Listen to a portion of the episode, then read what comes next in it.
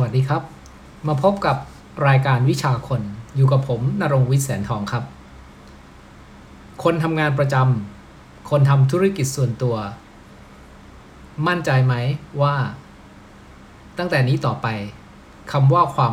มั่นคงคืออะไรนะครับจำเป็นหรือไม่ที่เราจะจะต้องมีทักษะ มีอาชีพ มีช่องทางสำรองในชีวิต ผมเชื่อว่าก่อนวิกฤตคงไม่มีใครคิดถึงเรื่องนี้ โดยเฉพาะคนที่ทำงานประจ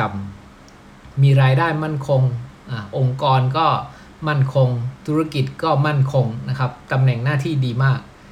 ส่วนใหญ่ก็คงไม่ได้คิดหารายได้อื่น หรือไม่ได้คิดอาชีพสำรองนะครับ คนที่ทำธุรกิจส่วนตัว ก็ส่วนใหญ่ก็จะทุ่มเทโฟกัสไปกับการทำธุรกิจส่วนตัว เพื่อสร้างความมั่นคงให้กับธุรกิจของตัวเอง เอาพูดง่ายๆว่าก่อนหน้านี้คนที่มีงานมีการมีธุรกิจทำแล้วก็ค่อนข้างมั่นคงเนี่ย ทุกคนก็มักจะไม่ค่อยจะวอกแวกไปกับทางอื่นนะครับ คือทำบ้างก็คงนิดๆหน่อยๆ แต่ว่าส่วนใหญ่ก็คือจะพยายามทุ่มเทกับสิ่งที่มันไปได้ดีอยู่แล้ว อันนี้ผมคิดว่ามันก็ไม่ผิดในอดีตที่ผ่านมา แล้วแนวคิดแบบเดิมๆก็คือเราก็มักจะคิดกันว่า ทำอะไรก็ได้ทำให้ดีสักอย่างเถอะอ่าอันนี้คือเป็นเขาเรียกว่ากรอบแนวคิดแบบเดิมทำหลาย ๆ อย่างเนี่ยมันไม่ดีสักอย่าง เดี๋ยวก็เหมือนเป็ดนะหรือจะทำอาชีพใหม่ หางานใหม่ก็ต่อเมื่อดูแล้ว อาชีพเดิม ธุรกิจเดิม มันดูแล้วอนาคตมองไม่เห็นหรือว่าอนาคตไม่ค่อยดี แล้วค่อยมาเตรียมเนื้อเตรียมตัวปรับเปลี่ยนใหม่ แล้วทุกคนก็อย่างที่บอกว่าก้มหน้าก้มตาอยู่กับ สิ่งที่มั่นคงในชีวิต แต่พอเรามาเจอวิกฤตโควิด -19 หรือวิกฤตโควิด -19 ผมเชื่อว่ากรอบแนวคิดของคนหลายๆ คน ไม่เปลี่ยนก็ต้องเปลี่ยน ไม่ปรับก็ต้องปรับพฤติกรรมในการดำเนินชีวิตใหม่แน่ๆนะครับ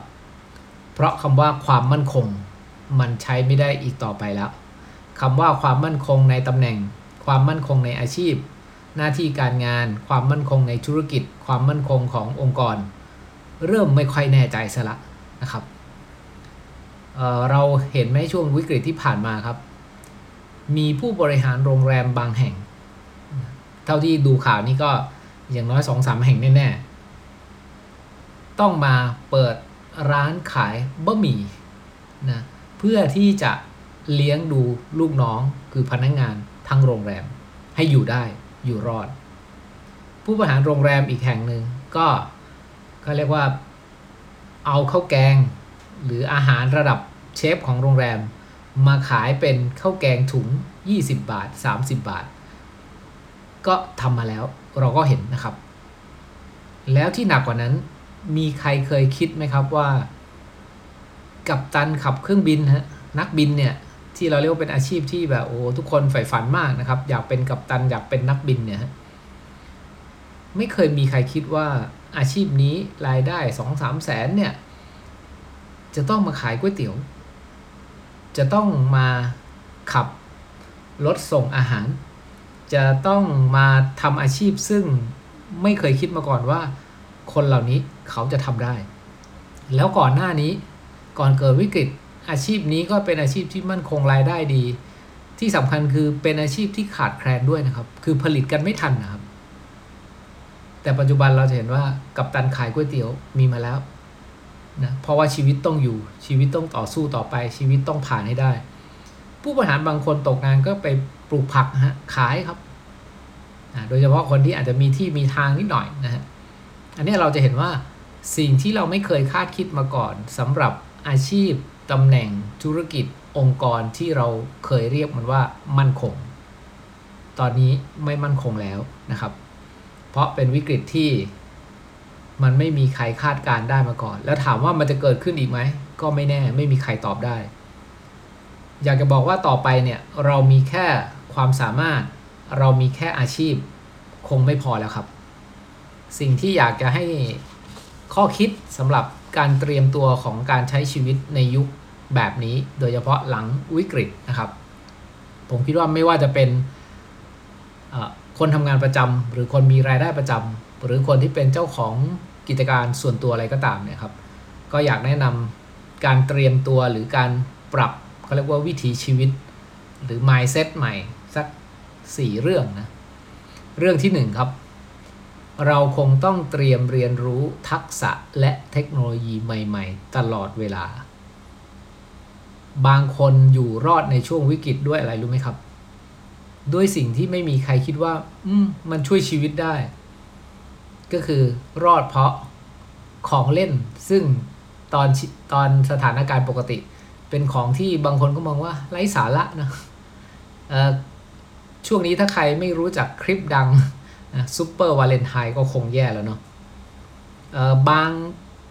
ช่องของ YouTube อะเข้าไปดูได้เลยครับ เฉพาะคลิปนี้คลิปเดียว ก็คือ2ถึง3ล้านวิว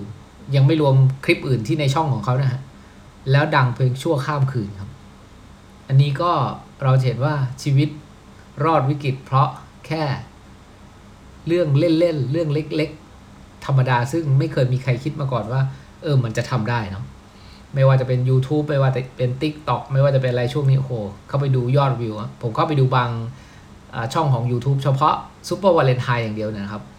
2 ล้าน 3 ล้าน 4 ล้านวิว เยอะมากนะทั้งทั้งที่บางช่องเนี่ย ก่อนหน้านี้นี่วิวยังไม่เยอะขนาดนี้ เจออันนี้เข้าไป แล้วไม่ใช่ได้แค่คนเดียวนะ ไม่ใช่ช่องเดียวนะ ถึงแม้จะก๊อปปี้แนวทางกันไป แต่มันก็กลายเป็นกระแสที่ทุกคนสามารถ เกาะแล้วเอาชีวิตรอดได้นะครับ แล้วต่อไปอย่าไปดูถูกแอปพลิเคชัน อย่าไปดูถูกอะไรที่ออกมาแล้วอุ้ยไร้สาระฮ่าฮ่าขำขำอันนี้บางทีไม่ไม่หาไม่ขำนะครับ ช่วยชีวิตได้เลย เพราะบางคนก็รู้สึกว่าอุ้ยเด็กๆ ก็ไม่เล่นกันหรอก แต่ก่อนถามว่านานและตอนติ๊กต็อกออกมาใหม่ๆเนี่ยผมเล่นครั้งแรกเนี่ยส่งไปใน Facebook เพื่อนก็บอกว่าเป็นไวรัสเพราะว่าเขาคงไม่คิดว่า เออ เราคงไปเล่นไอแอปแบบติ้งตองไร้สาระอะไรเงี้ยมันฮาฮาขำขำก็คนก็คิดว่ามันเป็นไร้สาระนะครับ เพราะฉะนั้นคือสิ่งแรกที่ต้องอยู่ก็คือ มีอะไรเกิดขึ้นใหม่ ๆ ในโลกนี้ อย่าไปสนใจว่าคุณเป็นใคร อย่าไปสนใจว่าแอปนั้น หรือเทคโนโลยีนั้นมันเหมาะสำหรับใคร เรียนรู้ให้หมดครับ คือแค่รู้ก่อนก็ได้ ไม่จำเป็นต้องเล่นมันแบบจริงจังขนาดนั้นก็ได้แต่ว่า รู้ไว้ใช่ว่านะฮะ เก็บมันไว้เขาเรียกว่าเก็บเป็นไอเทมในชีวิตไว้ เผื่อวันหนึ่งเราเจอวิกฤตเหมือนคล้ายๆครั้งนี้มันจะได้งัดเอามาเล่นได้ เอามาใช้ได้ เพราะไม่แน่มันอาจจะช่วยชีวิตเราก็ได้นะอันนี้ก็หนึ่งเรื่องนะครับ เรื่องที่สองครับ เตรียมอาชีพหรือรายได้ ไม่ใช่แค่แหล่งที่หนึ่งนะครับ ไม่ใช่ช่องทางที่หนึ่งคือรายได้ประจำต่อไปเราเรียกว่าต้องมีรายได้แหล่งที่สองสามสี่ห้า เหมือนที่เขาบอกว่าแต่ก่อนเรามีแผนสำรอง มีแผนหลัก มีแผนสำรอง มีแผนหนึ่งมีแผนสองหลายคนบอกไม่พอแล้ว ต้องมีแผนสามสี่ห้าถึงสิบนู่นนะนะครับ เช่นเดียวกันอาชีพหรือรายได้เรามาจากไหนต่อไป อย่ารอให้เกิดวิกฤตแล้วค่อยมาคิดว่าอาชีพสำรองคืออะไรนะเพราะมันไม่ทันแล้วในช่วงวิกฤตนะครับ อย่างช่วงเนี้ย จะทำอะไรดีมันคิดไม่ออกแล้ว เพราะเราไม่ได้เตรียมตัวมาก่อนวิกฤต เราไม่มีทักษะเราไม่มีอาชีพ เราไม่มีความรู้สำรองอะไรเลยนะครับ แล้วก็อย่าตายใจว่าธุรกิจอาชีพที่เราทำกำลังไปได้ดีนะขาดแคลนเป็นที่ต้องการของตลาดกำลังเติบโต อย่าไปนิ่งนอนใจขนาดนั้นนะครับ แล้วก็เวลาทำอาชีพเสริมที่เป็นรายได้เสริมเนี่ยครับควรกระจายช่องทาง เราเรียกว่ากระจายความเสี่ยงนะอย่าทำอะไรที่มันเป็นพวกแนวเดียวกันนะธุรกิจเดียวกัน เวลามันจะเกิดวิกฤตมันก็เกิดกันทั้งหมดนะครับ อาจจะต้องกระจายความเสี่ยงรายได้แหล่งที่ 1 อาจจะมาจากไหน แหล่งที่ 2 มาจากไหน แหล่งที่ 3 มาจากไหนนะครับ เพราะว่าอย่างน้อยถ้าเกิดวิกฤต 3-4 อย่างที่เราทำทำไว้เนี่ยมันอาจจะมี 1 อย่างก็ได้ที่ช่วยชีวิตเรานะครับโอเค ข้อที่ 3 ครับ เวลา ตรียมอาชีพอะครับ หรือธุรกิจก็ตามเนี่ย ผมว่าอย่างน้อยๆต้องมี2ถึง3กลุ่มนะครับ กลุ่มที่ 1 ควรจะทำอาชีพหรือธุรกิจที่เกี่ยวกับให้มีกินไหม อันนี้เริ่มชัดแล้วครับ อาชีพมีกินคืออาชีพเกษตรกร อาชีพที่ทำเกี่ยวกับอาหาร เอาเป็นว่าอาชีพที่ทำเกี่ยวกับของกินทั้งหลายอะจะเป็นคนผู้ผลิตหรือจะเป็นคนขายเป็นอะไรก็ได้ มีไหมอาชีพหนึ่งที่หนึ่งในสามสี่อาชีพที่เรากำลังทำอยู่หารายได้ มีหนึ่งช่องทางที่เป็นอาชีพมีกินครับ ก็คือเกิดวิกฤตยังไงเราน่าจะมีกินแน่ คือถ้าเกิดย้อนกลับไปถึงเกษตรเนี่ยที่มันมีอาหารมีผักมีอะไรกินเนี่ย มีข้าวอะอันเนี้ยต่อให้ตกยากยังไงเราก็มีกินครับอะอันนี้อาชีพหรือว่าแหล่งหนึ่งที่ถ้ามีก็น่าจะดีนะมีมากมีน้อยก็อีกเรื่องหนึ่งไม่เป็นไร อาชีพที่สองที่ควรมีก็คืออาชีพมีใช้ครับ นอกจากอาชีพมีกินแล้วควรจะมีอาชีพมีใช้ อาชีพมีใช้ก็คือ อาชีพที่มีเงินมีรายได้ พอที่เอามาจับจ่ายใช้สอยอย่างอื่นได้ เพราะอาชีพแรกเรามีกินแล้ว แต่มันอาจจะไม่มีรายได้ครับ แค่ไม่อดตายแต่ว่าไม่มีเงินไปใช้ เพราะฉะนั้นคืออาชีพกลุ่มที่สองน่าจะเป็นอาชีพที่มีใช้นะครับ ก็คงเป็นอาชีพที่เราทำกันอยู่ทั่ว ๆ ไปนะฮะอีกอาชีพหนึ่ง กลุ่มที่สามผมคิดว่าถ้าจะมีก็จะดีเนาะก็คืออาชีพมีช่วยหรืออาชีพมีแชร์ครับ มีช่วยคืออะไรครับ เป็นอาชีพที่พอเกิดวิกฤตขึ้นมาเนี่ย เออ อาชีพเราเนี่ยสามารถไปช่วยคนได้ แล้วอย่างหนึ่งมันก็ช่วยตัวเราเองด้วย อย่างเช่นถ้าช่วงนี้ถ้าใครเห็นไม่ว่าจะผลิตแมสไม่ว่าจะผลิตแอลกอฮอล์น้ำยาฆ่าเชื้อ อาชีพพวกนี้หรือธุรกิจพวกนี้นอกจาก มีกินเอ้ยนอกจากมีใช้ ก็มีแชร์มีช่วยคนอื่นได้ด้วยนะครับ หรือขายอาหารขายอะไรพวกนี้มันก็มีช่วยคนอื่นได้ด้วยนะ อะไรก็ตามที่คนอื่นเดือดร้อนนะครับ แล้วอาชีพที่เราทำอะมันสามารถไปช่วยเขาได้อ่าอันนี้ก็เรียกว่าอาชีพมีช่วย หรืออาจจะต้องมีอีกอาชีพหนึงเรียกว่าอาชีพมีแชร์เนอะมีแชร์คืออะไรครับไม่ใช่มีเก้าอี้นะมีแชร์ มีแชร์ก็คือ เราควรจะเตรียมตัวไขว้สิ่งที่เราทำกับคนอื่นไหมอะผมยกตัวอย่างนี้ ทำไมเซเลบก็สองคนอยู่คนละเรื่องกัน แต่ทำไมเขามาทำอะไรร่วมกันครับ หรือถ้าพูดง่ายๆเหมือนกับเน็ตไอดอลสองคนจริงๆเขาทำกันคนละเรื่องเขาดังกันคนละช่องเออทำไมอยู่ๆเขาถึงมาจับมือทำรายการเดียวกันเขาเรียกว่าแลกแฟนคลับกัน อย่างน้อยก็คือเป็นการประกันความเสี่ยงไงก็คือถ้าสมมุติช่องนี้มันแย่แฟนคลับของช่องนี้ก็ไปช่วยได้นะครับ ก็เหมือนกันการที่เรามีเขาเรียกว่า collaboration นะก็คือการมาร่วมมือหรือประสานกับคนซึ่งทำอาชีพที่อาจจะไม่เหมือนกับเรา เพื่อวันหนึ่งเกิดมันมีวิกฤตคนใดคนหนึ่งเนี่ยมันก็สามารถที่จะช่วยแชร์หรือช่วยช่วยเหลือกันได้นะครับ ก็ลองดูว่าอาชีพเราเนี่ยควรจะไป ถ้าเป็นภาษาธุรกิจเราเรียกว่าเหมือนควรจะไปทำ partner ควรจะไปทำอะไรร่วมกับใครไหมอะไรเงี้ยเพราะอย่างน้อยๆ ก็ มันเวลาล้มก็คงไม่ได้ล้มกันทั้งหมดนะครับอันนี้ก็ก็เป็นข้อที่สามนะครับ ข้อที่สี่ครับ ข้อสุดท้ายฮะก็คือเราควรจะซ้อม เจอวิกฤตบ่อยขึ้น สมัยก่อนเราไม่เคยเจอซ้อมวิกฤต ตอนนี้ไม่ว่าชีวิตไม่ว่าจะธุรกิจ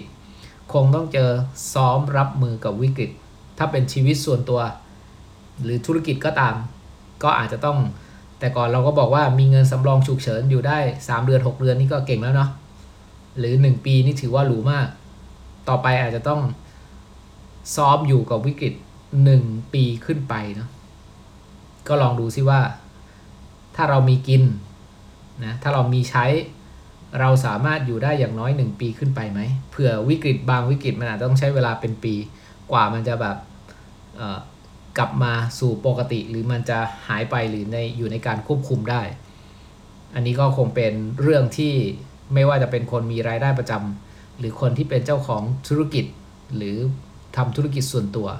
ผมคิดว่าควรเตรียม 4 ข้อนี้เป็นอย่างน้อยก็คือเตรียมทักษะใหม่ ๆ เตรียมหาอาชีพหรือรายได้อย่างน้อย 2 3 4 ทาง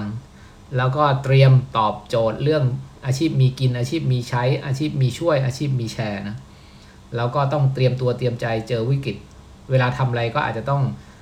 ดูซิว่ามันเสี่ยงมากเกินไปไหมนะครับ คนหลายคนผมเจอในช่วงนี้บางคนก็เงินเดือน 3 0 0 0 0 0 4 5 0 0 0 0 แต่สุดท้าย ถามว่าทำไมเงินเดือนเยอะขนาดนั้นไม่มีเหลือใช้เหรอ ก็เพราะว่าที่ผ่านมาเนี่ยเขาไปเป็นหนี้ไว้เยอะครับ ผ่อนบ้านผ่อนรถผ่อนที่ดินผ่อนอสังหา สุดท้ายเวลา มันมีทรัพย์สินเยอะฮะแต่ว่าหนี้สินก็เยอะ สุดท้ายเวลาเขาเรียกว่าเส้นเลือดทางการเงินมันหยุดไหลเนี่ย มันจบเลยนะ คุณจะร่ำรวยมีทรัพย์ทรัพย์สินมากน้อยขนาดไหนบางทีมันก็ไม่ใช่ขายวันนี้พรุ่งเอ้ยขายวันนี้พรุ่งนี้ได้เงินเลย คงไม่ใช่ขนาดนั้นเพอเพอๆคนที่มีทรัพย์สินเยอะ มีหนี้สินเยอะนะแล้วรายได้ดีเนี่ยเพอเพอๆเดือดร้อนกว่าคนที่แบบหาเช้ากินค่ำก็ได้นะครับ เพราะว่าไปแบกรับความเสี่ยงด้วยตัวเองไว้เยอะมากครับ คือไม่มีประกันที่ไหนบอกว่าเออถ้าคุณตกงานปุ๊บเดี๋ยวเราจะผ่อนบ้านให้คุณเลยเขามีแต่ประกันว่าเออถ้าคนกู้เสียชีวิตแล้วเขาจะผ่อนหนี้ให้ แต่มันไม่มีบอกว่าเออถ้าคุณเจอวิกฤตชีวิตหาเงินไม่ได้เดี๋ยวเราจะผ่อนบ้านผ่อนรถให้คุณแทนมันไม่มีครับ ก็เลยอยากจะบอกว่า ความแน่นอนคือความไม่แน่นอน ชัดเจนมากยิ่งขึ้นกับประโยคนี้ในช่วงภาวะวิกฤตแบบนี้นะครับ แต่ก่อนเราก็คงท่องกันเล่นๆนะความแน่นอนคือความไม่แน่นอนตอนเนี้ย มันชัดเจนมากครับ ทุกอย่างที่เราไม่เคยเห็น ทุกอย่างที่เราไม่เคยเจอ เราไม่เคยเห็นถนนในกรุงเทพโล่งแบบเงียบเชียบขนาดนี้เราไม่เคยเห็นคนเดินพุกพ่าน แบบน้อยขนาดนี้หรือแทบจะไม่เห็นคนอะไรเงี้ย อันเนี้ยเราเรียกว่ามันบ่งชัดเลยว่าคำพูดคำเนี้ยมันเป็นเรื่องที่จริงแท้แน่นอนนะครับ ก็ขอฝากข้อคิดแล้วก็ เผื่อทุกคนจะเอาไปวางแผนชีวิตต่อนะครับ หลังจากวิกฤตต่อไปเราควรใช้ชีวิตแบบไหนยังไงครับ ก็หวังว่าคงจะมีประโยชน์บ้างนะครับ ในช่วงนี้ ก็ขอบพระคุณทุกคนสำหรับการติดตามรายการวิชาคนครับ ถ้าต้องการพูดคุยนะสอบถามหรืออยากติดต่อกับผมก็สามารถติดต่อได้ในช่องทางต่างๆนะครับ ทั้ง Facebook YouTube นะแล้วก็ เพจใน Facebook ก็ใช้ชื่อนรงค์วิทย์แสนทองเสิร์ชหาได้เลยนะครับ ถ้าเป็นใน Line Official ก็สามารถค้นหาได้ก็คือ a d s i g n นรงค์วิทย์นะฮะ N A R O N G W I T ครับ ขอบพระคุณครับสำหรับการติดตามสวัสดีครับ